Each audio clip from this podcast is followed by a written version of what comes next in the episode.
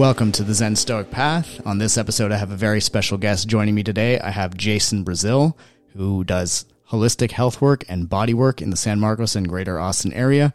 Jason, thank you so much for being here on the show. I know you've helped me significantly as I've been in pain for the last few months, and uh, our conversation during our session really you know, inspired me and, and helped me out a lot. So, Jason, thank you so much for being here, man. Super glad to be here. Thanks, Victor. Yeah. How did you get into body work and holistic health work? Like, what really inspired you in that direction?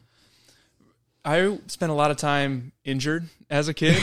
uh, so I, the pain, the pain, yeah, which is usually how it works, right? Yes. There's the the pain is the teacher.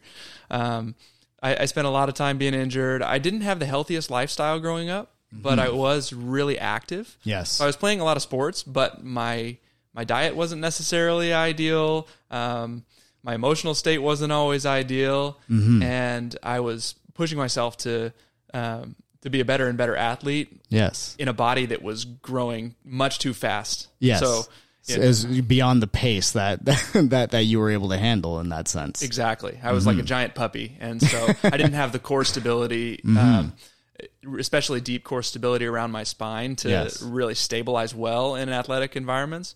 And so I had a, a, just a lot of injuries, like recurring nagging injuries. Mm-hmm. Sometimes my back would go out as like a 12 or 13 year old kid, and I wouldn't be able to walk practically for a week. Yes. You know, and so you're you're dealing with these problems that a 60 or 70 year old guy who you know has been eating shit food his whole life yes, has except to deal you're 12 with. exactly I'm, you're supposed 12. to be spry and yeah, athletic exactly and uh, and I come from a, a, pretty stoic kind of family you know it's like mm-hmm. push through yeah just push through the pain exactly push through the pain keep playing as best you can mm-hmm. and uh, so I learned that lesson early on and um, you know I had a lot of help from different holistic health practitioners. There were a mm-hmm. couple chiropractors in my my hometown of Wimberley, Texas, that were instrumental in keeping me moving and healthy. Mm-hmm.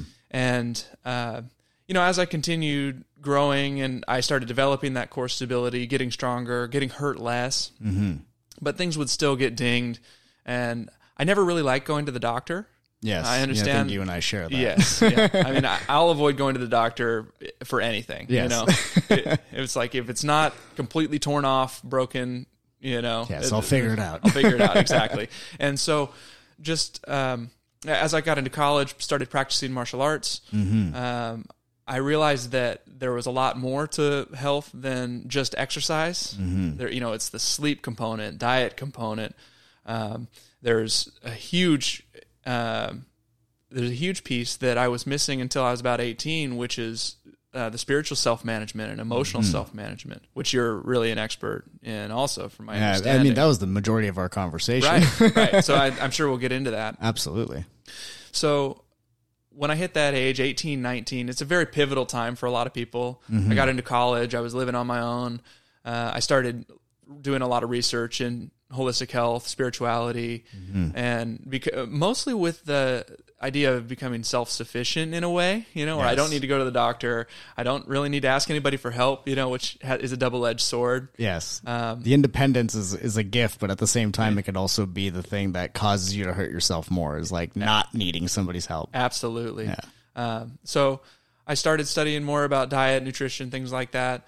And I developed a real interest in uh, all other alternative methods of healing, energy healing, mm. crystals, you know, anything I could get my yes. hands on that was like not mainstream. Yes. Anything anything that would help or that maybe would help, it's like we're going for. We're going to try it out. yeah, exactly.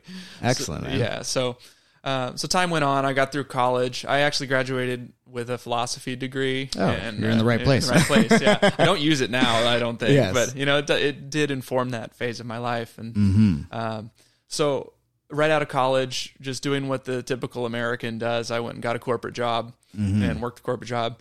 Did not like it. Yes, um, I didn't like being stuck in an office for nine hours a day and eating lunch at my desk and all this. So yeah, like I don't think this is what we were made for. No, absolutely. so once again, the the pain of the emotional pain mm-hmm. of that work. You know, it's not that the work was bad. it's just that the environment wasn't wasn't that supportive. The people weren't all that supportive, mm-hmm. and um, and I had a lot of time to myself yes. because I was living alone in a new town, mm. far, super far away from home. I was living in Nebraska. Oh yeah, you know. So so I would go home and to sort of medicate the pain in a way, I, w- I was studying and reading as much as I could get. Uh, at that time, especially on herbalism, I was really into uh, plant medicine, you know, and I, I took this thousand hour like correspondence course in, in herbalism. I was working every day on it, like four or five hours every night.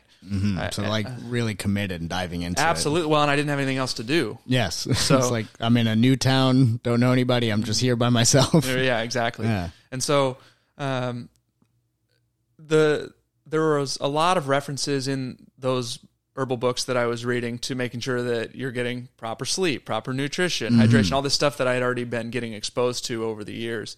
And body work was a regular thing that these people would talk about too, is making sure you're getting good massage and acupressure and acupuncture and doing a reflexology and learning Yes. all about um, caring for the, the frame, you know, the human frame. So uh, time went on, and I sustained a couple of much bigger injuries that brought me back to the Austin area. So back to Wimberley. I lived with my folks for a while, and as I was recovering, and that was such a jarring transition for me that um, I was in a career shift at that Yeah. time. So, you know, I get home, I'm not really doing a whole lot, and uh, I taught at a private school for a little while, which is an excellent experience, and which doesn't pay well, No. as you can imagine. it doesn't seem proportionate to the amount of work and care that you need to put into a craft like teaching. Absolutely. And so as a at, at you know, at that point I was like 24, 25. So I wasn't um I, I I wasn't jaded with it. I loved it. And Yeah, then but I got the, very enthusiastic. Oh yeah. So so you know what happens is, you know, as well as anybody, when you pour all your love and effort into something and don't get rewarded Mm-hmm. yeah. in turn, you, you, know? don't feel a reciprocation. exactly. Yeah. So I said, screw this. Like, Yeah. so I, after one year of doing that, despite my love for it, uh, I decided to make another career shift. Mm-hmm. And because of that holistic health studying that I had been doing, I really wanted a medical license. Like I wanted to be bona fide. Like I'm working with people. I'm helping people on a day to day basis, and in some sort of healthcare field. And at the time, I didn't really care what. Like, Yeah. So I looked at all the options. I was pretty thorough. I think looking through all the options, lots of different schools. I looked at the traditional MD route, uh, DO, doctor of osteopath, uh, osteopathy, um, acupuncture, nursing, chiropractic, uh, just doing reflexology, massage therapy, mm-hmm. and with the exception of massage therapy, mm-hmm. everything else was going to be minimum another four years. Yeah. Uh, we were like, oh, we're starting right back Uh, over. Yeah, exactly. And I didn't want to start over again. I have a liberal arts background. I'm like, uh, so I'm not. I have to go take all these pre med courses. Yes. So I take, you know, so I do this research. I talk to my soul, mm-hmm. and um, I spent some time at an ashram out in San Diego, and I really got clear on what it was that I wanted. Mm-hmm. So I I realized that it didn't really matter what I was doing so long as I was working with people Yes. and helping them heal. So, but I definitely wanted the license. Mm-hmm. So I came down to the conclusion that instead of four years and a minimum of 80 to 100 grand, mm-hmm. the massage therapy program that I was looking at in Austin was six months and seven grand. Yes. So, and Seemed like a better deal. yeah, yeah. So it's an eighth of the time and an 8th of the cost, a tenth of the cost, whatever. It's Right. You know, much more accessible. Mm-hmm. So I, you know, I had already been uh, intuiting that that was the right path. So as soon as I got back from the ashram, I immediately applied and immediately got in the program. So, um, so my license, official license, is massage therapist. Right. So I'm a licensed massage therapist in Texas, and um, I, I was really interested in therapeutic body work and actually helping people fix Yes. stuff. Uh, so Not just managing uh, the pain, but actually creating a solution for it. Exactly, exactly. So uh, that's not what you learn in massage school necessarily. It's like how not to hurt somebody. yes. Uh, which is important. it's right? super important. like you got to know these things too, right? It's a really, really good foundational uh, start to yes. to the industry. Um, it get, pretty much guarantees that you'll be able to get hired somewhere, you know, that kind of thing. So, but while I was in school, I was uh, observing and interning with Mensch Method Bodywork, which is where I, I work now in Austin. Uh, so I work part time for Mensch Method and part time for myself in San Marcos. So um, the the methods that I learned there Yes. which is a, a combination of trigger point and deep tissue therapy Yes. um, that focuses on essentially blocking blood supply to muscles long enough that they relax Mm-hmm. and then releasing them through their full range of motion. Mm-hmm. That that method vastly accelerated where I was Oh, uh, yeah. as a therapist. It gave me a sense of confidence that I could actually help people, you know, because people get off the table and like yourself, it's like, Yeah. I feel like I'm in a totally different It- state. It, was significant, man. Like I remember I got off the table and this was like this wasn't long ago from the time of this recording. But I remember like my whole body felt like different. Like it was just like moving and functioning differently. I just felt looser and like it, it it's kind of like you mentioned it at the end. You're like, yeah, your whole nervous system is just firing off in a totally different way. And that's exactly what it felt like. And I remember I felt lighter mm-hmm. when I would lay down post that session. I would actually feel like I was relaxing. Whereas before that session, every time I would lay down, this is going to sound super weird to explain, but it, it almost felt like I was like trying to hold myself up, even though I was laying on a surface. Hmm. Versus after that session, I remember I was actually able to like relax, even when I'm like laying in bed or on the couch or anything like that. And that was a significant difference. And the pain that I was feeling was like maybe for the past 11 months and it like 80 to 90% complete like subsided Right. like to the point where i was actually able to like do the things that i wanted to do without the significant pain that i was feeling in my you know upper glute and lower back so it it, it was one of those situations where i was like no i'll just you know i'll help myself and then at, some point i was like i need to ask somebody for help and then you know a good friend of mine referred me to you yeah. and I'm very glad that I went because I, like I can attest to to that method uh, and it working. Like it was really really solid, man. Awesome. I'm so glad you enjoyed it. Yeah, it's it's one of those things where you don't know until you try it. Yeah. And a lot of people have had massage therapy and they're like, "Oh, it is- didn't work." is not the same. yeah, it's not the same. It's not the same at all. The, you know, the guy who created Mensch method, Ken Mensch, he's uh, Mm-hmm. he, he's been doing that for 30 years, like building that method for 30 years. And so I just took a took a lesson from the master, you know, and started practicing exactly like he practices, you know. Yes. And uh, since then, I've you started to incorporate other aspects of the healing process, the emotional work, and things like that in in my own practice. But but as far as a you know a solid foundation, I got uh, in terms of the the real work of releasing muscles and helping, uh, really helping coach people and help them understand what their body is doing and how it can improve Yes. um, and give them a real path out of their pain. You know, I, I have to give Mensch method that uh, you know Ken and his method that credit. Absolutely. It accelerated me 30 years in, into the future. Yeah, It was it was unlike anything I'd ever experienced. So like if anybody's in the Austin area, Mensch method. That's what you want to do if you have any kind of pain whatsoever. Absolutely, it's so good. Yeah. Uh, and I noticed too, like you are invested in the emotional aspect of that as well, because I know, at least in my experience, when coaching people, a lot of the time when we're releasing certain emotions that they have, they will literally feel it in a certain place in their body. And by the time we're done the session, whatever wherever that area of pain was, sometimes subsides. Yes. It doesn't always because that's not what we're doing directly speaking, but sometimes when they release a certain emotion, the body actually releases whatever part has been tensed up. What what's your experience with the link between emotions and injuries or emotions and chronic pain? Absolutely, yeah. So over the last couple of years, this has been a really deep dive mm-hmm. of mine because I've I've had this belief for quite a while that the body and the mind are one thing. Yes. Body, mind, and spirit. You hear it all the time. There, it's, mm-hmm. so it's all one being. Yes. So it stands to reason that if the body can be released and an, and an emotion is released, you know, Mm-hmm. or your nervous system can relax, or how you're describing, like I can actually relax into my own skin, lay on my back, and I feel like I'm not holding myself up. Yeah. That's really more of an emotional statement. It's saying like Mm-hmm. it- the the subtext of that is I feel safe enough to relax Yes. right? So 100%. So the body work is able to release those stuck emotions, stagnant emotions. Mm-hmm. So it stands to reason the opposite is true. Yes. And releasing the stuck emotions, healing past traumas, family lineage traumas, those kinds of things, and finding those emotions in the body and re- releasing them through breath or through body work or whatever. Mm-hmm. The uh, the physical pains go away sometimes Yes. spontaneously and in really really surprising ways. Mm-hmm. One example that comes to mind recently that I, I experienced personally was I was in the middle of a life transition. Mm-hmm. My girlfriend and I were living on a farm west of Austin, mm-hmm. and it was really hard work and a lot of fun, great experience.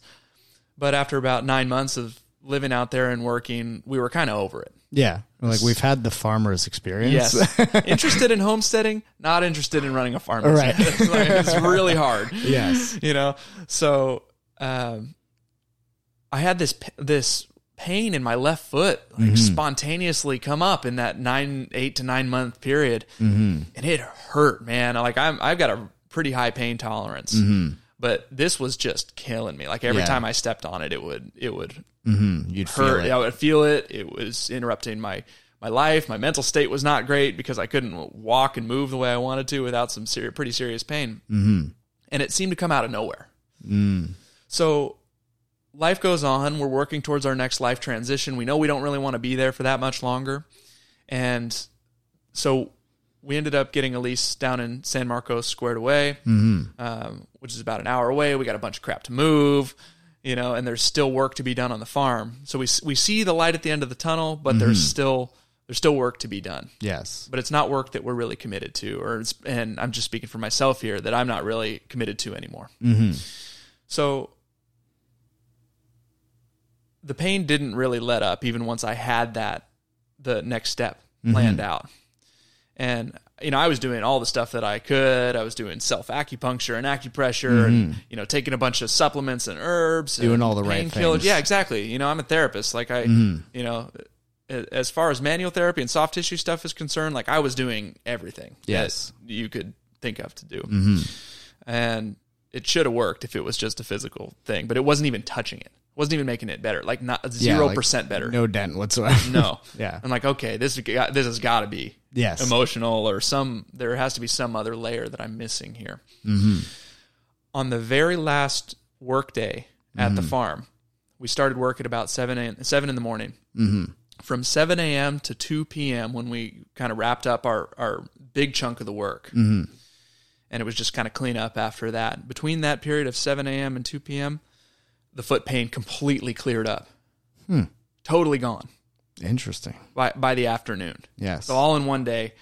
And it was the very last work day.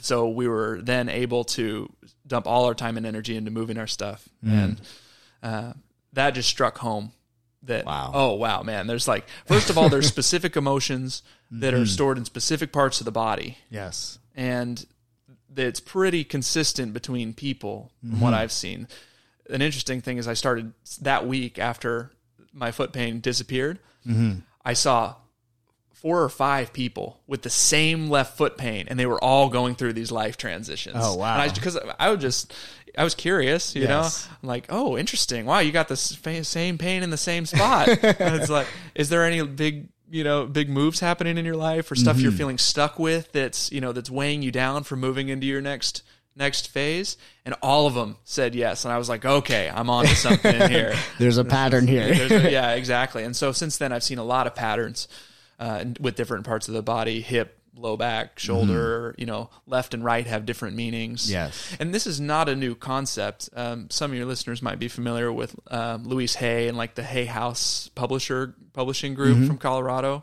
mm-hmm. it's like you know spiritual wellness yes. you know the kind of holistic alternative health publisher. Mm-hmm. Yeah, they publish that that nature of books. Exactly. So Louise Hay, who founded Hay House, mm-hmm. wrote a book called Heal Your Body. Mm. And Heal Your Body is basically just a directory of an ailment or a body part that's undergoing pain and the emotional correlation. Yes. And it's like a dictionary. That's amazing. It's a super thin book. It's like yeah, it's like a quarter of an you know you know half yeah. an inch, quarter of an inch thick but it's super dense and it has all of these correspondences, which mm-hmm. you know may or may not. Some of them may be her interpretation, mm-hmm. but it offers an, a way to look at where different emotions are stored or what might be causing a physical pain that's not actually physical. Right. Yeah. It's and and it's what's required is to release that emotion. Exactly. Uh, and what's what's interesting is that you know in the beginning of this conversation you mentioned that you know you were brought up in a stoic family, like a family that's like, hey, just push through it, whatever it is. And a lot of the time when you push through those emotions, they stay and they persist. It's like that whole adage of what you resist will persist. And when you keep them around and you don't address them, it seems like they compound and they kind of garner other associated emotions with them.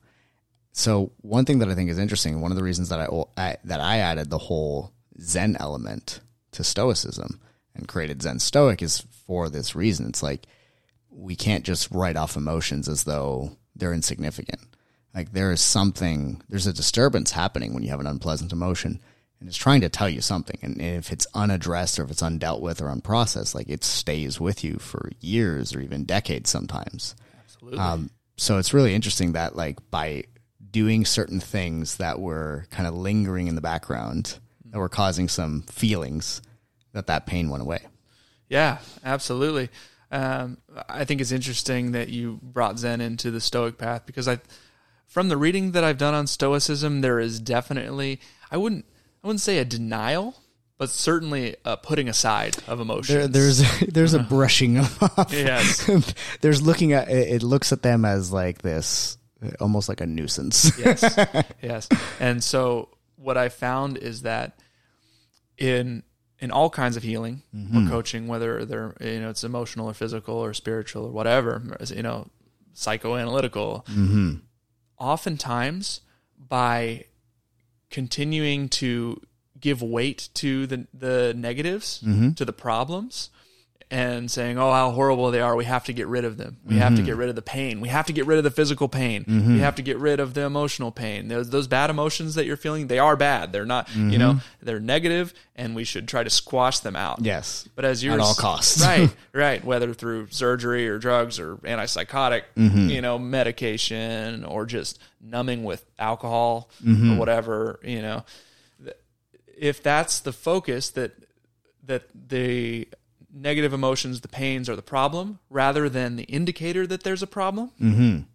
then we run the risk of getting more unconscious, like you're saying, Yes. and storing more uh, a constellation of other issues around that Mm-hmm. that core um, warning bell. Yes. Right. Yeah. One of my mentors in coaching, he would always say that one of the biggest problems we have as humans is chronic dissociation, like from our emotions. And when I when I say you know listening to the emotions and all that and bringing the Zen element, it's not so much that Zen looks at emotions as like this grand thing, but what Zen is about is direct experience. And when you have a direct experience with your emotion, you can better understand the wisdom or the lessons or the messages that they're trying to to give you. They don't just come up randomly as this surface nuisance that you just need to kind of deal with. Uh, so that dissociation is let me address the symptoms, let me address the feeling and look at it almost like it's bad. It's like you're having contempt for the actual feeling itself. And in judging that feeling, you judge yourself for having it. You don't let yourself feel that thing. And by not letting yourself feel that thing, you start to become dissociated from reality, from your own humanity. And it's almost like you get so invested in the individual experience or like the ego that you think that this thing that's happening in your body is separate from you and it's something that you have to deal with. Where the reality is there needs to be some kind of a harmony and a reconnection with the entirety of your being. Kind of like you're saying how the mind and body are not a separate thing. Mind, body, soul is like all one being. Mm. So I always I always found that to be very interesting is like to pay attention to the direct experience. Don't just, you know, jump to conclusions for the symptom, but actually find the cause of like where is this coming up? Yes. And that it seems like it takes that Zen side of being present. Just be present with what is. Mm-hmm. Yeah. Don't try to push away or do anything. Right. Right. You're the human being, not the human doing. Mm-hmm. And, as- and if you can allow, if a person can allow that negative emotion to exist in their body Mm-hmm. Without pushing it away, and even if it's unpleasant, without judging it or criticizing it, Yes. then they're less likely to go through that dissociative split. You mm-hmm. know, I, it's so interesting to me how often I hear clients talk about their physical pain as if you know it was the worst thing in the world. That mm-hmm. my back hurts, my you know my foot hurts. I wish my foot hurts so bad. I wish I could just cut it off. Right, which is like literally dissociative. Yes. you know, it, I don't want this to be part of me anymore. Mm-hmm. Right, or you know, whereas if you if we look at it, oh, the pain is, Yes. you know, this is part of me, Mm-hmm. and it's trying to tell me something. Yes. Then we can reconnect with the the intuitive, you know, awareness that the body has in it at all times. Mm-hmm. If if my body hurts, I'm learning now. Mm-hmm. My body hurts, it hurts for a good reason. Yes. Right? It's trying to tell me something. It's trying to give me a gift here. It's it's like going to the mechanic and with a check engine light, and Yeah. the mechanic says, "I can fix that, no problem for you." Mm-hmm. And he goes and he cuts the wire that runs to the, the check engine light. It's like no more check engine light. Yeah, Hey, exactly. And I feel like that's what most people are doing with it. their emotions. It's like, Yes. this doesn't feel good. It must be bad for me. So Mm-hmm. I'm just going to go ahead and try to turn it off or distract myself or push it away or throw it at somebody else. Mm-hmm. And we all know that those methods don't really work they well. yeah, don't work the best. Yeah. No. But what I have found also is that when a person goes through those methods of trying to, yeah, like you're saying, project onto another person or numb or disassociate, um, you know, or fix, you know, the the fix it mentality. The more a person pursues those. Uh, those options, it usually gets better temporarily, and then it gets way worse. Yes. and then if they continue not listening, it gets better for a little bit, and then it gets way, way worse. So I'm not so concerned uh, like I used to be about, oh, these people are just, this person is just totally numbing themselves out and they're never going to heal. Mm-hmm.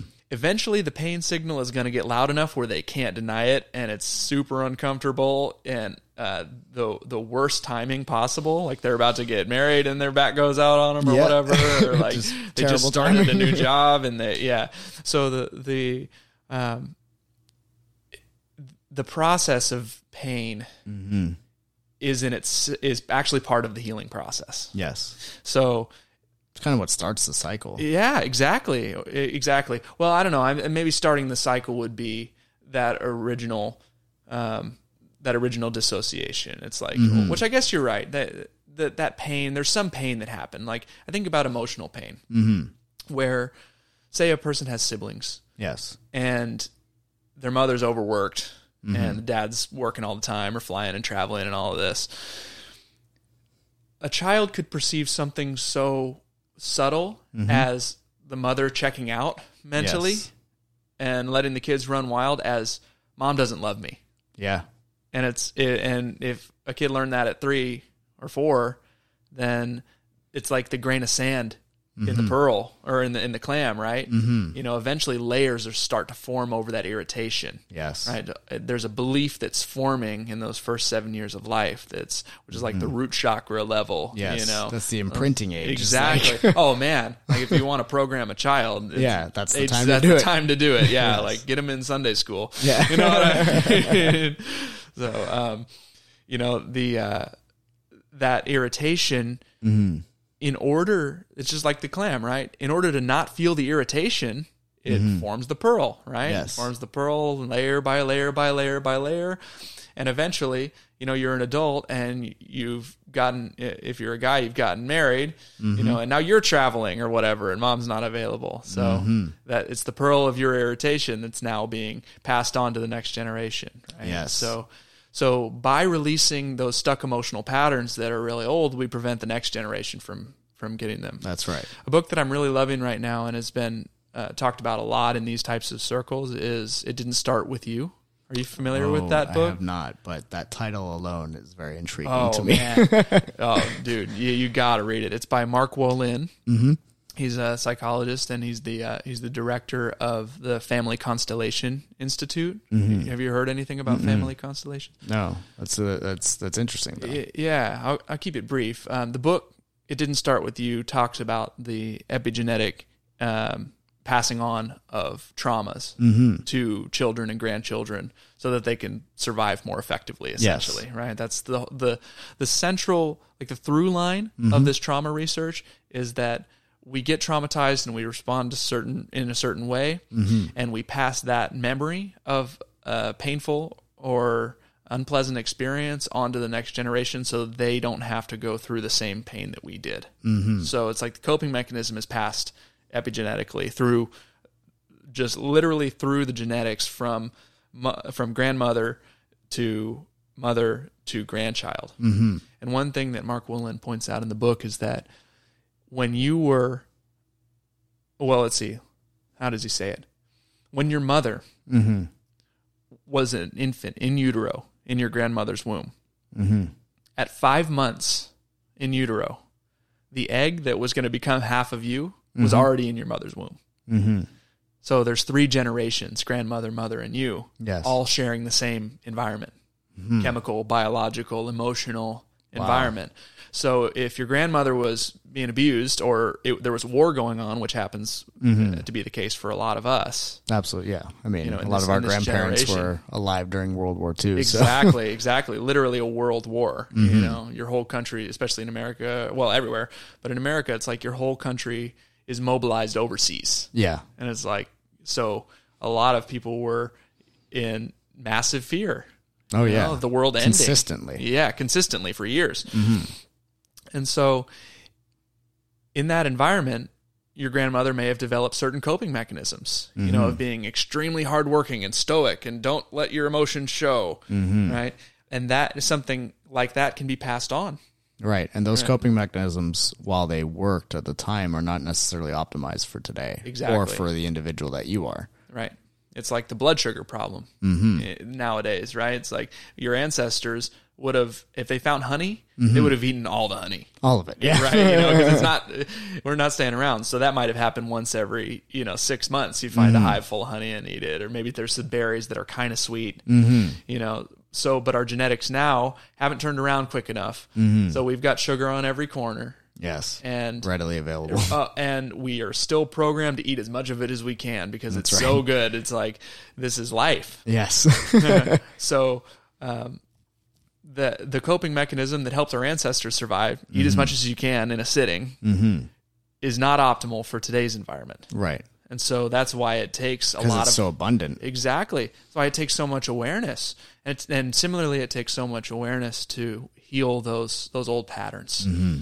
So, uh, a technique that I like to use in my coaching practice is sort of a form of emotional body work, because I think there's so much that can be learned from from the embodied Yes. embodiment. Mm-hmm. Um, is I'll lay a person on their back usually, and set the you know set make a setting that's mm-hmm. comfortable enough for them to relax in. If they have any pain in their body, I may work on that a little bit mm-hmm. just to get it to a place where they're not they're not in active pain. Right. Maybe cover them up with a blanket, soft lights, no music or anything, just quiet. And I'll instruct them to just breathe into their, their belly, di- mm-hmm. diaphragmatic breathing, expanding the rib cage and relax, mm-hmm. expanding the rib cage and relax. And we'll do that for a few minutes, and I'll be maybe holding their head or holding a different acupressure point on a you know a certain meridian that um, that I'm using to get a particular result mm-hmm. in their nervous system. Yes. And then when they're starting to calm down, I know we already are both aware, myself and the client are aware that they're working with some kind of issue. You know, mm-hmm. whether it's an emotional issue, physical pain, a relationship challenge, something like that. Yes. And we will have already talked about the emotions that they're experiencing. At that point, I'll ask them to bring that emotion up mm. in their body. Right? I'll say, just offering them whenever you're ready, bring up this emotion mm-hmm. and allow it to express itself wherever you feel it in your body. Yes. And you don't have to tell me. You can if you want to, mm-hmm. but just feel it.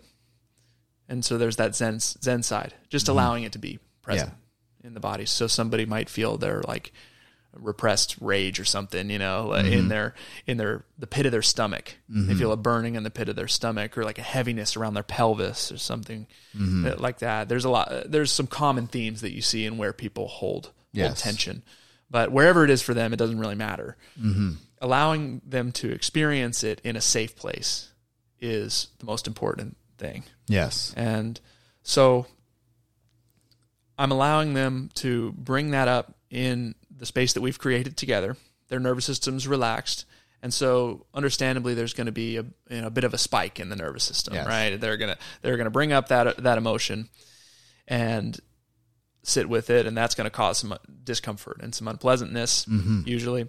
And uh, and so the whole time I'm with them, instructing them to breathe. Once again, working on the acupuncture meridians, doing whatever I need to do to to, to keep um, their their body regulated. Mm-hmm.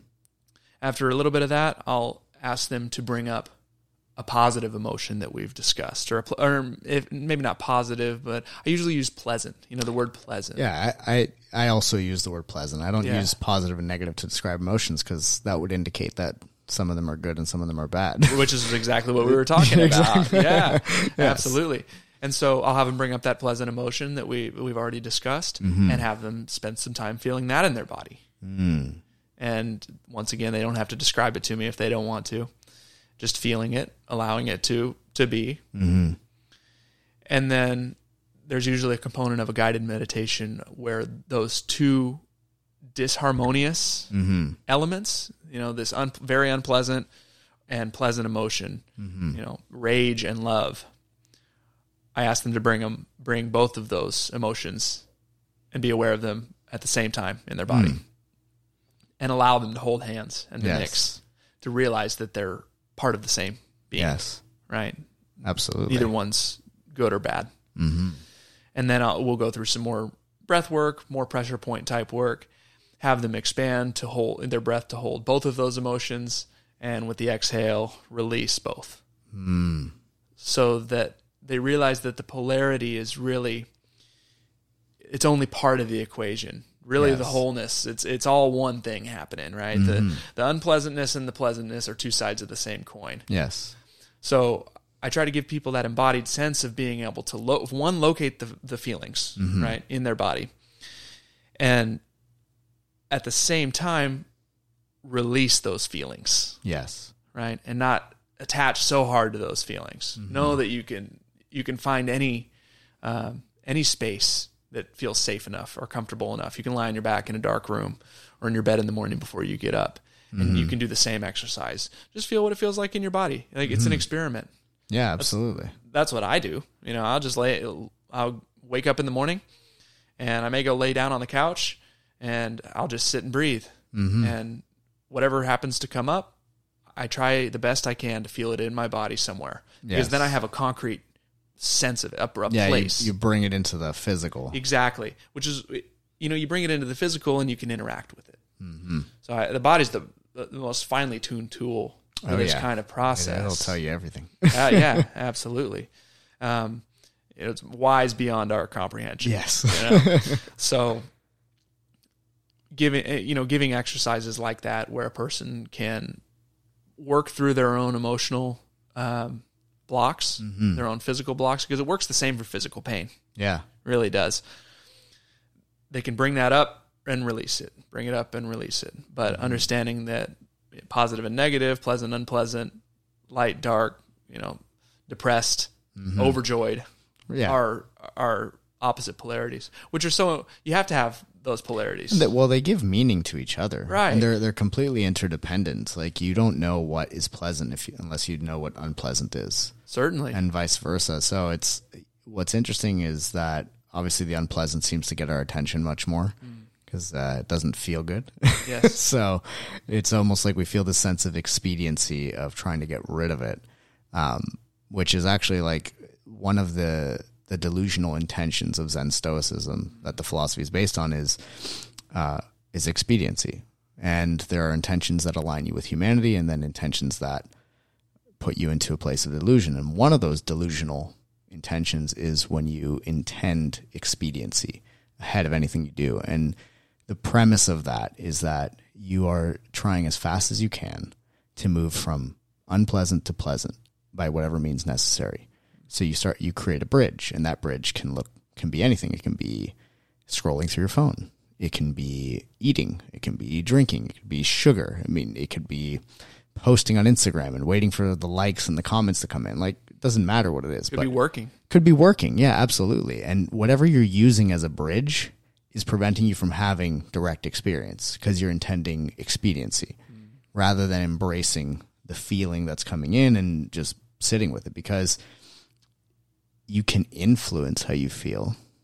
You can't control your actual emotions. You can communicate with them, you can harmonize with them. But if you try to control them through expediency and these different ways of getting away from it, you end up sustaining it over time by hmm. shoving it back down. So what's interesting is like you allow somebody to see that these are two they're not separate from each other they're both part of each other and no, understanding that they they have the capacity to feel both of these things i'm sure allows them to feel more compassion for other people who are in these unpleasant or undesirable states of being rather than just writing them off and being like oh this person's being an asshole right? But instead being able to actually like appreciate by understanding that they too have the capacity to feel what that person might be expressing at that moment. What do you think the the benefit or the value of compassion is? And like, it, I, I was thinking about compassion on the way over here, and then mm. when I when I tell people what I do or people ask what I do. Mm-hmm. I definitely do body work. Like I definitely fix stuff. You know, Yes. I like you know fixing problems and making making people feel better. I, mm-hmm. I just really like helping people, mm-hmm. and I love the process of compassion yes of really taking the time and the presence to understand where somebody's at mm-hmm. and actually caring yes about them. Like I really care when you're on my table, Victor. I really care about you. Mm-hmm. You know, I'm not thinking about the money that I am going to be making from the session mm-hmm. or how much money I should have made from that session, but the person didn't show up mm. or the, you know, the relationship challenge I'm working through at home. You know, I, my goal with the people that show up to work with me mm-hmm. is to be right there with them and and not just see them as a client or and a, like we were saying a problem to be fixed, mm-hmm.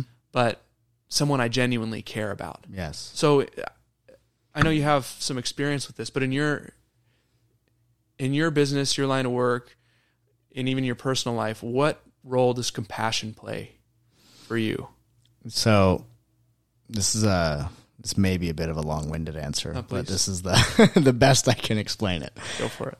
so i'm going to preface this by saying that i think uh, we're going to get very meta for a moment but i think all of us individually sometimes forget who and what we are and why we're here. And on a individual intellectual level i don't think any of us know what we're doing like anybody who tries to i guess tell you that they're certain about this is what life is about and this is the meaning this is you know this is the right thing these are the wrong things i think they're just trying to sell you something or they're just trying to convince themselves that this is the thing that i can attach to and hang on to. So i think what compassion does is as human beings alone and isolated we're very very vulnerable.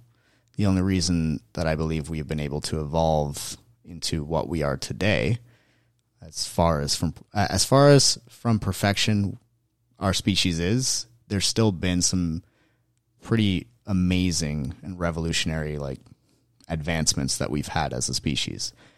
And i believe that compassion is realizing that we all have the capacity to feel afraid to feel alone to feel down to feel inadequate and it's recognizing that when you see that in someone else like you realize that i too feel what you feel. I know what this feels like. And i'm not there right now but you are. And i'm going to be here present with you and help you get to where you're not feeling that anymore. Mm. And that can come in many different forms. That can come in you know helping somebody an elderly person walk across the street or that can come into just lending an ear and listening to somebody vent their problems and give them that sense of compassion, speak to that better part of them or that stronger part that maybe you're embodying in that moment and they're not accessing. So I think it's it's how we as human beings it's it's directly tied to our nature. It's like we feel good when we help others because it's tied to our survival and also our evolution to our growth. So that's my long-winded Oh yeah. answer to that. I I think that's I think that's so great. It, um, calm passion, right? Calm together, Yes. right? Passion feel, right? To feel together, yes. and so compassion is that binding force, right? Yes. But it it kind of like we started the discussion out. You know, pain is what brings compassion Right. because if I know what it means to hurt Mhm. in any sense of the word, and I see so then when I see someone else in pain, I understand. Yes. I have a deep understanding of how bad that hurts that you're feeling over there. Mm-hmm. You know that that feeling of um, being rejected, you know, or being abandoned, or not being enough, Mm-hmm. or um, being afraid that that if I don't take this job, then I'll be a failure, or that my parents Mm-hmm. won't love me anymore, or whatever. Like there's this there's this common thread Mm-hmm. of people, like you're saying, not wanting to be alone. Like being alone is not a very survivable situation. No, you know? not, so not as a human. I think we all share that common fear. Mm-hmm. And so I think you're right. I think compassion gives us that. Um, it gives us an avenue for connection, yes. right? Through shared pain. It's like That's right. Misery loves company, Yes. and that phrase is used usually when um, people are complaining. You know, Yeah. They're trying to, to bring, you know, bring you down into their pain rather than ask you for help yes, with that pain. And there's, there's, I mean, it's, it's not unfair for somebody to become cynical in, I think, our existence and Yeah. what we got going on, but it doesn't help. No, no. Though I will say that that's a person's best effort at um, asking for help. Yeah. They're trying to bring bring you down into the pain Yeah. because they don't know how to ask for help. Right. And they think that, oh, let me just try to confirm what I think is right. Because that'll give me some certainty over this very uncertain experience of being a human being. Right. Yeah. Uh, yeah, I think it just, compassion really reminds other people that, like, hey, I, like, you're not alone in this. Yeah. Like, I know you're scared. I know you're fearful. You're sad, whatever it is that you're feeling right now, but you're not alone. Like, I'm here. Yes. And that level of presence, it can't be faked. Like, I know, I don't know how to necessarily pinpoint it, but it's something that you could just feel like when somebody is genuinely being compassionate and when they're actually not being compassionate, but acting as if, as kind of like a guise to conceal their sense of superiority. Mm. Like, oh, I'm here helping you yes. so you should be grateful to me like Right. that that holier than thou mentality i think is felt instantly and has an opposite effect to to compassion i think it estranges us Yes. from other people I think so too, and it leads to distrust. Right? yeah Um, yeah. That su- superiority complex is always an inferiority complex. Right. Really. Right. It's, yes you know, exactly it's, so- it's trying to cover up that feeling or that emotion it's like Yeah. well if i feel inadequate or inferior i think what i'll do is i'll be arrogant or i'll be superior or maybe i'll i'll be holier than the person next to me and like be their savior and thus i will reassure myself of my own existence yeah, which is really the the same pattern of not wanting to be alone. yeah I reassure. it all kind of comes, comes back to that. It's like I feel alone, I feel isolated, and I think um, a lot of people like we're talking about this with emotions, but I also look at this with, with the concept of the ego because I feel like there's a lot of um, philosophical schools of thought, um, Stoicism included. Um, there's also a lot of spiritual schools of thought that look at the ego like this bad thing. Kill it. Yeah, like it's terrible, like blah blah. It's the enemy. There's some books written on this, and it's like I don't think that's an accurate way to look at it. I think the ego is just like another sensation that you have, like your sense of smell, but maybe it's just a little bit more complicated than that. Maybe. Yeah. And to me, at least the way that I've kind of identified this in coaching and everything, is that the ego is the measuring and the assessment of the individual experience, but it is not the individual experience. It just measures and assesses where it is and what, what what's happening relative to others. Yeah. Right. Filters. Right. Yeah. But if you get too invested into the filter, it's the whole idea of, you know, don't miss the moon by concentrating at the finger pointing at the moon. Mm. And the ego is just pointing at our individual experience, but it's not our individual experience. But to demonize this thing, the measuring mechanism, I think puts us in a very disconnected state because then it makes us number one, I think the biggest ego trip is getting rid of your ego. As there's a lot of people they like to use that as like the grand uh, feat that you can have as a human Right. being. I'm gonna destroy my ego. Yeah, It's like, like- ah, you already lost. Yeah, exactly. Your ego's doing that. Like I've gotten over my ego. Be like, okay, well, who do you think is praising yourself for? yeah, exactly. Yeah. So I think it, it's another one of those things that like if we judge it, then we can never uh, acknowledge or honor or even become present to what its function is supposed to be. And I think it gives us our own individual experience. It's kind of how I know not to raise my glass of water to your mouth, Right. and I know to raise it to my own because there is that individual experience. And like in anything else, I think if we demonize that, if we become over invested in that, then we'll start to experience separation as a byproduct. Mm. Yeah, there's a certain spiritual bypassing, right? That yeah, you become too invested in losing losing the individuality and the sense of self that you lose the the polarity that it takes to make love. right? Yes. To, you know, so it's if if I'm separate en- enough from you, but that I can perceive you as other, then I can love you. But to the degree that I eventually separate, that I lose that faculty uh, of of the ego, or I get too far into it, then there's there's just too much distance. There's either Yes. too much distance where I can't connect with you, or there we're too close and I can't love you Yes. you know so so i think that's what this whole um sort of new movement of thought in terms of setting healthy boundaries is boundaries that flex and move a little bit Mm-hmm. Yeah. but are pretty steady you Yeah, know? not made of concrete, but yes but not made of like air either Yes, you know exactly. so I think it's the whole concept of the middle way. absolutely Right, like- right this, this principle applies everywhere mm-hmm. you know it's as much of a balance of yin and yang as you can get Yes. right? It's never perfect, right? Because Mm. perfection means that the, the growth process is stopped. Yes. So there is a necessary imbalance. Mm-hmm.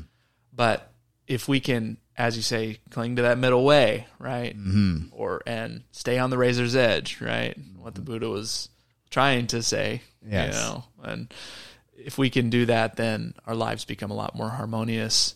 And if we hold that middle way within ourselves, then people that come to us for help Mm-hmm. Are more able to perceive that, and they can find their own center That's right. which is would you say that that's sort of the purpose of your coaching it's like holding a center for people I would say that, that that's that's definitely fair to say is like helping somebody bring themselves back to center because whether they're aligned with their humanity or they're aligned with delusion, I think they can reach their center either way. Like I don't think it's um, necessarily like one side versus another side, but more kind of circular. Like you can you can try going so far off into being righteous and virtuous that you actually end up being delusional, and you can go so so far off into delusion that your delusions fail on you, and you actually end up finding some form of enlightenment or insight. So I think it could be reached in either way, but the more painful route is that of delusion. There's a lot of unnecessary suffering that comes with that.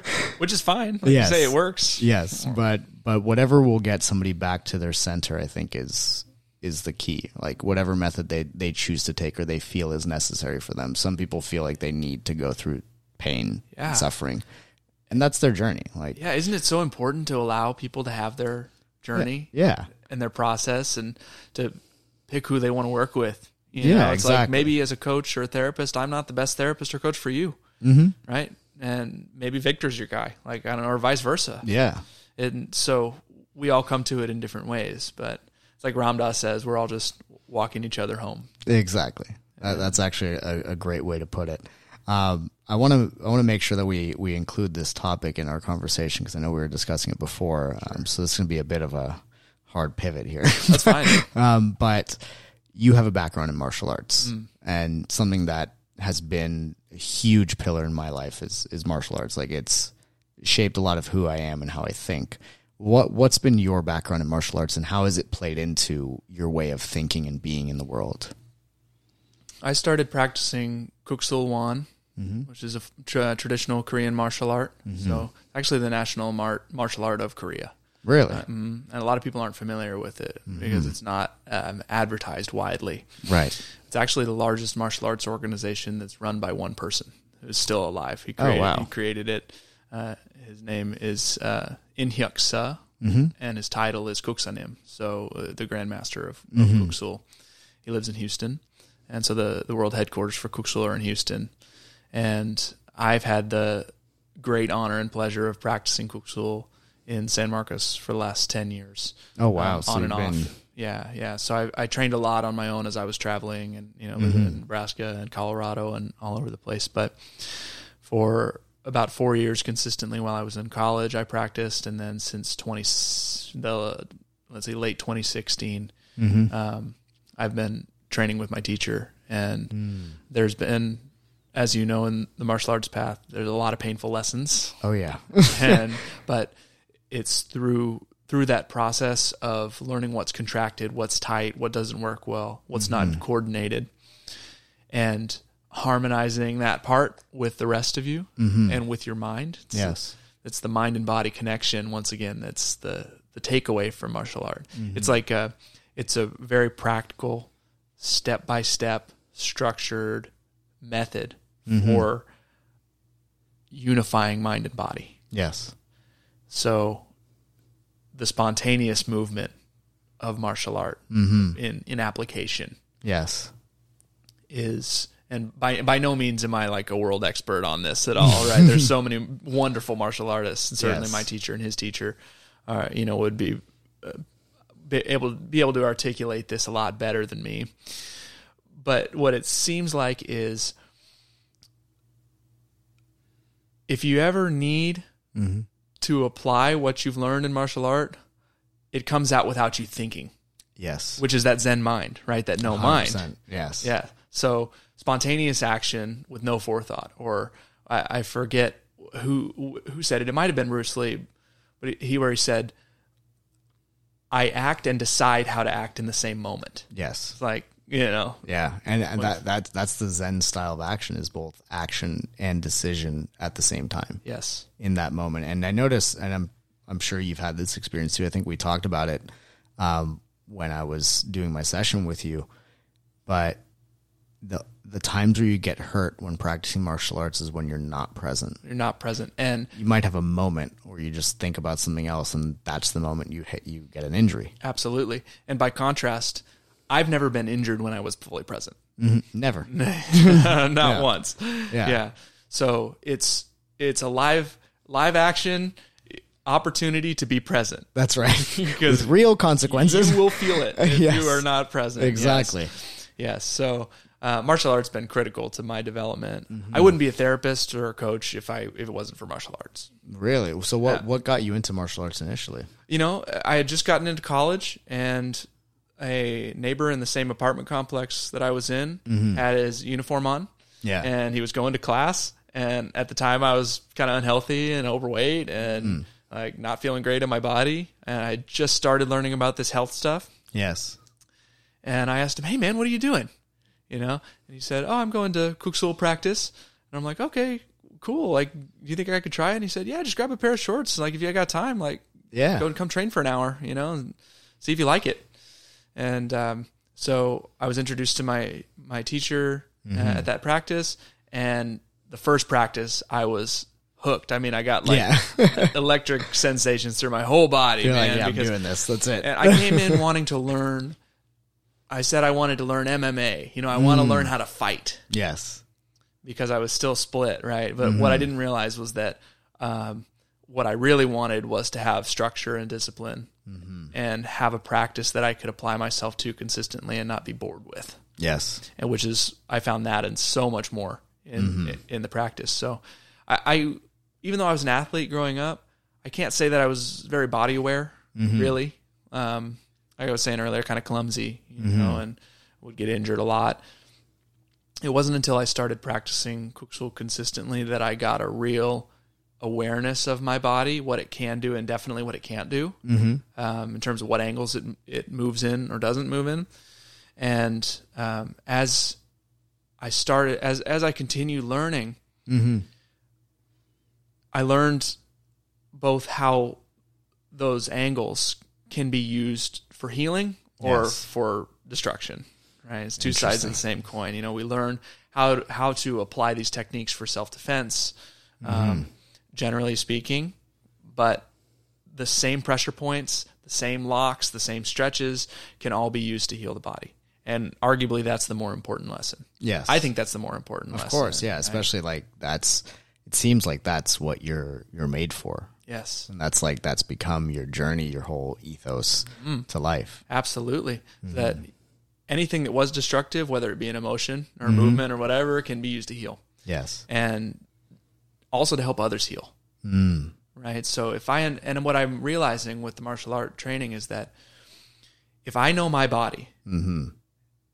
and I know what my body can and can't do and what it feels like when it's stretched too far Yes. or when it's locked up in the wrong way, then I have a direct experience of what that's like for you, yes. you know? And I can get pretty pretty bang on close. Yes. Knowing exactly how it feels. Exactly. And if if I know how it feels in me and I can resolve it in me, then resolving it for you or helping you resolve it is much smoother. Yes. So um, I don't think I would have even had the inclination or the insight to be a therapist if it wasn't for that body awareness. So I have to. It's pretty amazing. It is. I have. Yeah. I have to express as much gratitude as I've got and more.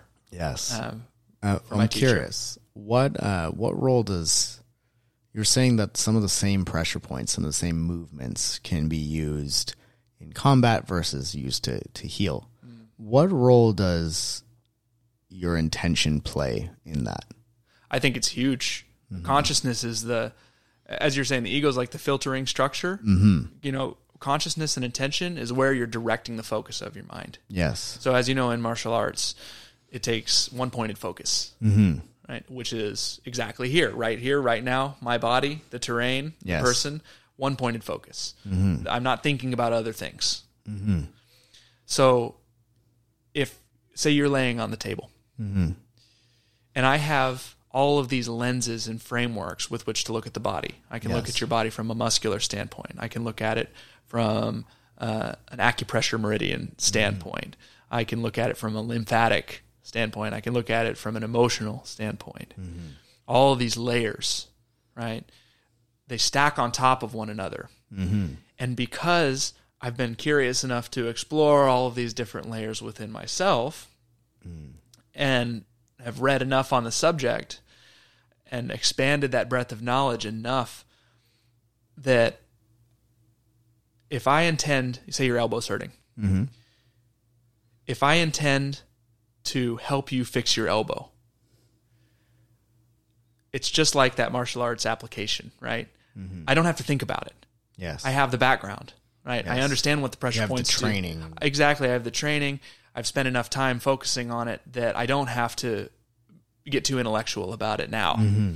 right? So if I know how a pressure point moves the body intuitively without actually having to think about it, Mm-hmm. intuitively I know how it's hel- it helps to heal someone, yes. right? And so I'm seeing all of these layers at once. Hmm. If I'm looking at your elbow, and what I notice is that the intention is to help Yes. right? The intention is to heal. If that intention is held at the highest, then the lenses that I need will come out spontaneously. So a lot of people actually just have a muscular problem. Hmm. Like they've been typing at their desk for too long. Yes. And it's just in one position. It's just long. in one position for too long, and it's just a muscular fix. Mm-hmm. And they need to learn how to get better ergonomics and drink more water. Yes. you know. So, and that can often be sufficient to heal the problem, and that's enough learning for them. That's the learning that they need. Mm-hmm.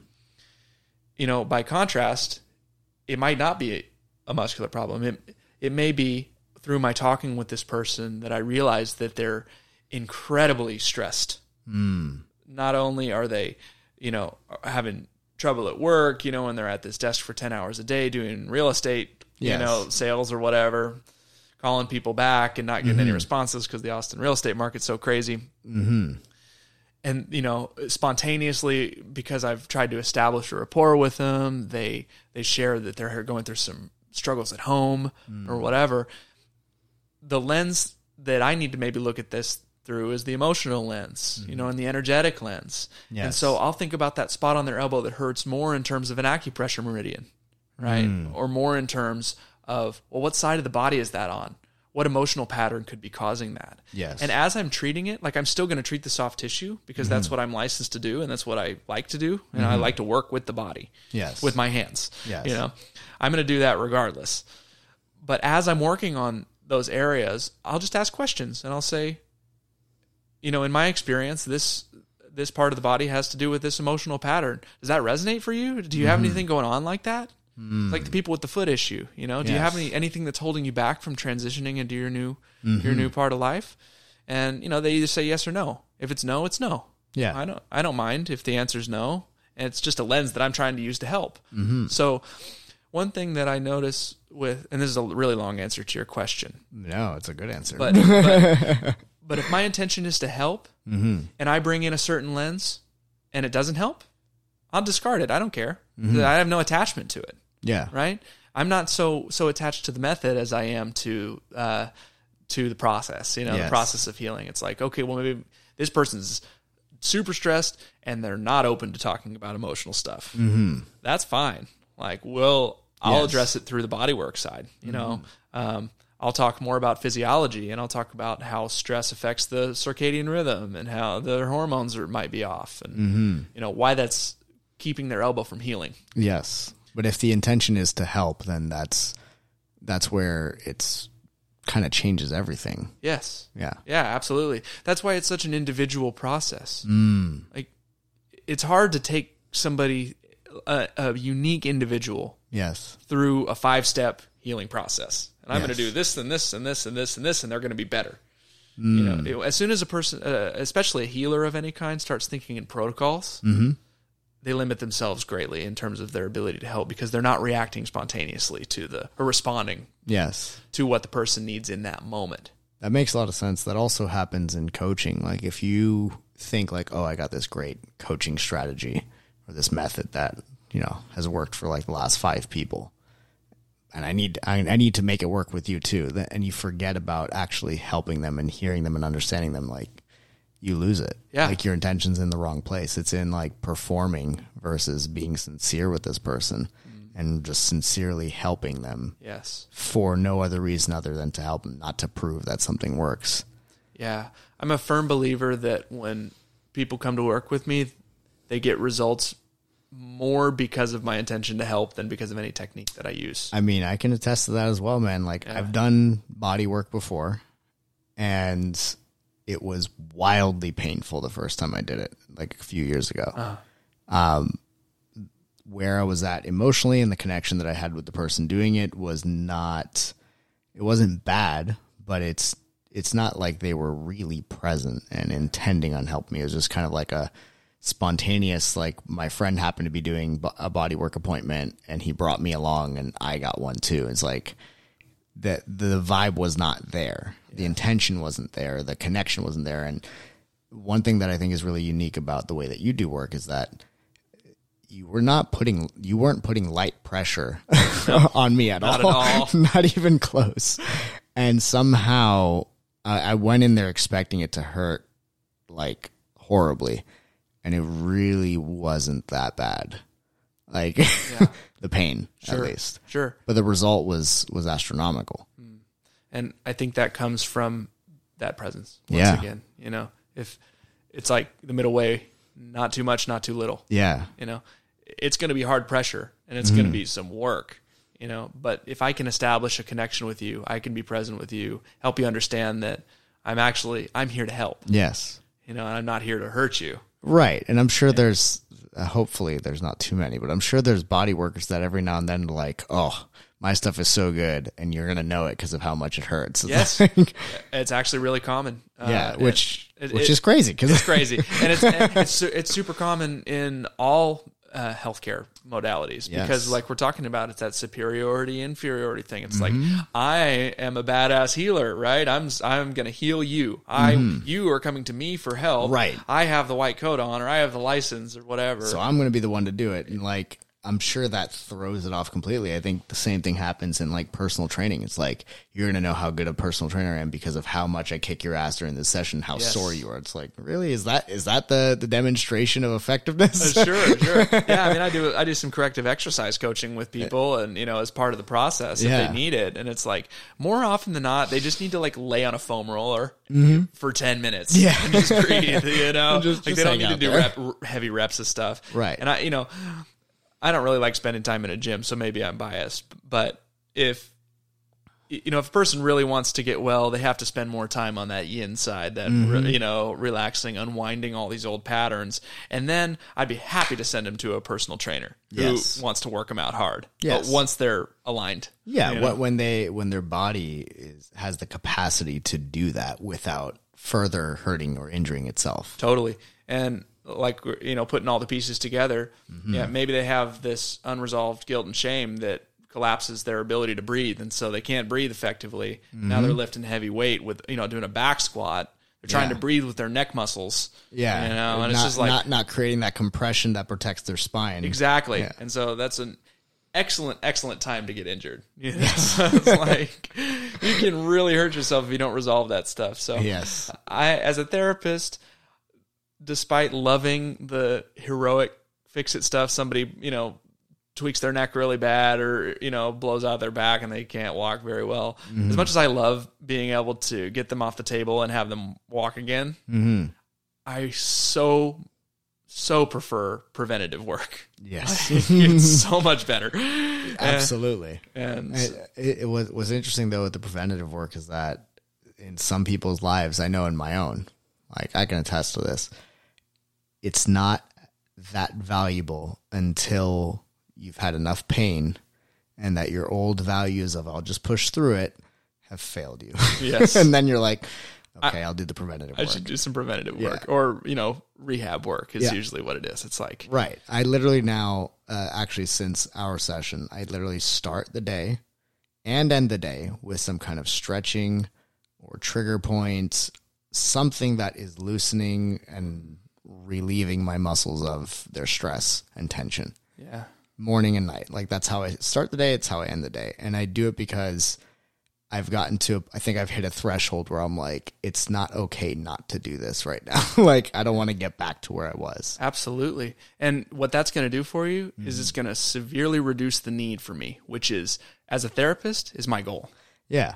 It's, it's I love you, man, but I, don't want to see you very much. Yeah, As a, you as a coach, it's the same thing Yeah. for me. I'm like, listen, I did my job. If you don't need me by the time we're done, Yes, you know, exactly. rather than you know be the the type of coach or professional that just like wants to keep you in Yeah. a subscription of some sort for the sake of making money, right? Like it's your intentions once again in that in that scenario are in the wrong place. Absolutely, yeah. It's like if somebody genuinely needs me and they're willing to pay the money for it, it's like I'm fine with that. But it's my goal to get you, you know, through it, grown and healed, Mm-hmm. and self sufficient as quickly as possible. A hundred percent. And um, and then you can pass the gift on to somebody else. Yeah. you know, or like uh, like your friend who sent you in, you know, uh, she got a good good result and you know doesn't need me a whole lot Oh, except yeah. for just preventative maintenance. Yeah, you, you came very highly recommended from her. yeah, yeah, Actually, you have to go see it. yeah. She just got back from a long uh, long running trip and That's right. um, yeah. and so she came in for some maintenance. Actually, just uh, let's see, what's today? Thursday. Mm-hmm. She came in Tuesday. So Oh, very nice. yeah, yeah. So you know, it's it's great because as as you know, as a coach, Mm-hmm. word of mouth is the best indication that you're doing your job. Right. Hundred percent. You're doing it well. Yeah, the the entire division of Zen Stoics coaching in 2020 and like even to this day, I haven't run run a single ad or marketing campaign for it. It's all been word of mouth and that was not always the case. I had tried and failed with running ads to get people enrolled in coaching. And the moment I started focusing on I'm I'm here to help this person. I'm here to understand them. I'm here to hear them out, make them feel heard, understood, and help them solve this problem to the point where they don't need me. They'll have that sense of unshakable inner peace. They'll know what to do in these situations. The moment I put that as my intention, that's when my business completely turned around and operated completely on referrals and does to this day. That's great. And it's because of exactly what you're saying. It's like, I'm here with you. I want to make it so that you don't have to come back to me. Right. And it sounds counterintuitive from a business perspective of like, oh, well, why wouldn't you want them to keep paying? It's like, no, like I'm going to give them the result that they came here for. And that's Yes. it. Like, that's where I'm at. And give them the tools that they need to keep it going. Right. Exactly. So that they're self sustaining, self sufficient. Mm-hmm. Because then you, you get out of that mindset of trying to take care of yourself or trying to prop them up for a future sale. Yes. You know, and instead you actually help them. So before we wrap up, Jason, my last question for you. I asked this question like a different variation to, to people, but you've clearly learned a lot. There's been a lot of experience, a lot of pain, a lot of uh, mistakes made, solutions, things that you've done right, all these kinds of things that led to the wisdom that allows you to live the life that you live today and to help people. If you were to lose everything except for one principle that you had to kind of use to kind of bring it all back or to get yourself back on track, what would that principle be? It's a great question. The first thing that came to my mind was integrity, mm. personal integrity. Yes. And which is really just making sure that your mind and your body are in the same place. Yes. and not split, right? If I can bring if I can bring those aspects of myself, mind, body and soul together in one in in one process, mm-hmm. I know that'll guide me where I need to go, even if I don't know what the outcome is. That's right. Yeah. Beautiful, man. I integrity is I mean, it's a lot of what we've been talking about today, and it's such an important lesson and concept for a person to have and maintain. Like, if you don't know what to do, if in a situation, if you feel lost, I think if you point to integrity with whatever you're doing, you'll be all right. mm-hmm. Yeah, exactly. And it's probably not going to turn out the way that you thought it would. But That's right. You'll you'll end up in the right place. Well, yeah. The funny thing about integrity is that even if you don't get what you want, you still feel like you've won. Yes, yes, that, and that's very much a stoic view. Uh, yeah, you know, right? Exactly. It's like I did, I did what I came here to do. That's right. You know, that's right. Damn like the consequences. exactly. So, Jason, um, thank you so much for being on the, the Zen Stoic path. Where can people find you if they want to, you know, learn more about the work that you do? If they're interested in working with you, or if they're in this area and they want to get some body work done, where where can they find yeah, absolutely. So as far as um, more information on me, it's not a lot, but I am online at Jason Brazil underscore LMT mm-hmm. on Instagram. And my website is explorationsinhealth.com. So you can find my contact information, address, and stuff there. Um, if you're in the Austin area, Mensch Method Bodywork is a great place to find me. I'm there a few days a week, and I live in San Marcos, Texas, which is a really short drive from either San Antonio or Austin. Um, if you want to do more of the coaching stuff, that's that's where you can find me. I also do some remote stuff, though. I have to say I really uh, prefer in person work if at all possible. Mm-hmm. Like if somebody was coming out of town, or you know, or was coming into town for the day, mm-hmm. um, I would recommend that we just set aside half a day, do a bunch of assessment, and so I I actually get to know you before. Um, shipping you off with the program and, and talking to you distantly. So makes sense. Yeah, yeah. Um, doing body work and, and all that. So yeah, those are the places that, that you can find me. And uh, I've got a book that's going to be um, hopefully coming out in the next year or so. Oh, awesome! Yeah, it's man. on the acu- acupuncture meridians. So it's like a layperson's guide um, to uh, essentially the rivers of the body is what yes. calling the books. You know. Oh, I like it. Yeah. Rivers of the body. Rivers of the body. So. so, so be on the lookout for that. Jason, thanks again for for being here today, man. It's uh, it's been amazing having you. Awesome, Victor. Thanks a lot, man.